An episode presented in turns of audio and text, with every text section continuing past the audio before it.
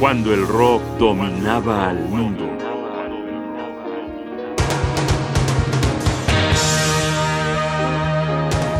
Soft Machine, volumen 2.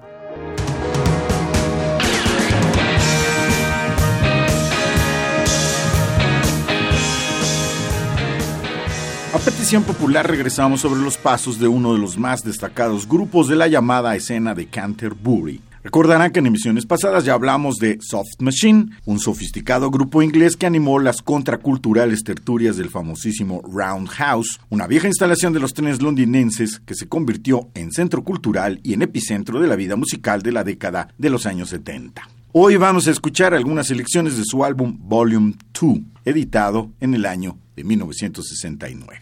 Este proyecto se define como un gran fresco experimental, yendo en una dirección avant-garde hacia lo progresivo y hacia la fusión con el jazz. Algo que ayuda a entender las diferencias de Volume 2 fue la sustitución de Kevin Ayers en el bajo y en el impulso creativo dentro de la banda por los talentos de Hugh Hooper. Este trajo un ánimo dadaísta a un grupo que solo necesitaba un soplo para salirse de lo convencional para comenzar a jugar con el sonido de las nuevas tendencias. Ahora que escuchemos la música estoy seguro que les va a costar trabajo encontrar la referencia del tiempo, porque en verdad Soft Machine suena avanzado a su tiempo, moviéndose en un repertorio de estilos y sonoridades de muy amplio rango. El disco debería escucharse sin interrupciones y en el orden que están las canciones, que no terminan propiamente, sino que se funden unas con otras. Por esta razón vamos a escuchar sin interrupciones, respetando los deseos de la banda, las primeras seis canciones de este concepto, las cuales son las siguientes. 1.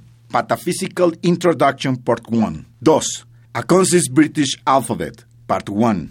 3. Hibu, Anemone, and Bear. 4. A Consist British Alphabet, Part 2. 5. Who Loader. Y 6. Dada Was Here, que es muy fácil de reconocer porque la letra de la canción está en español. Escuchemos pues a Soft Machine.